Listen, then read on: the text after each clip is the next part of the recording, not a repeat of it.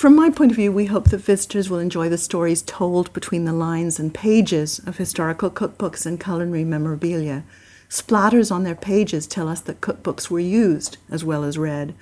Clipped and handwritten recipes tucked between their pages give us clues about the time when the book was actively being used.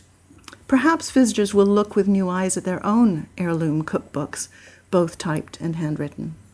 We also hope visitors will glimpse the range of different objects and materials offering clues about Canada's changing foodways over time.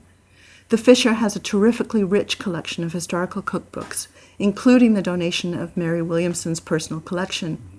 In addition to objects from the two university collections, the University of Toronto's Fisher Library and the McGill University Library, this exhibition includes photographs from the CNE, from radio and film sets, as well as papers and objects from private collections.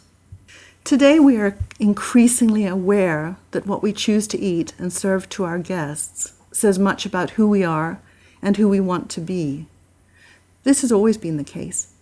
Our hope is that we will encourage viewers and support them in their endeavor to understand the nuanced language of food as told through historical objects and documents.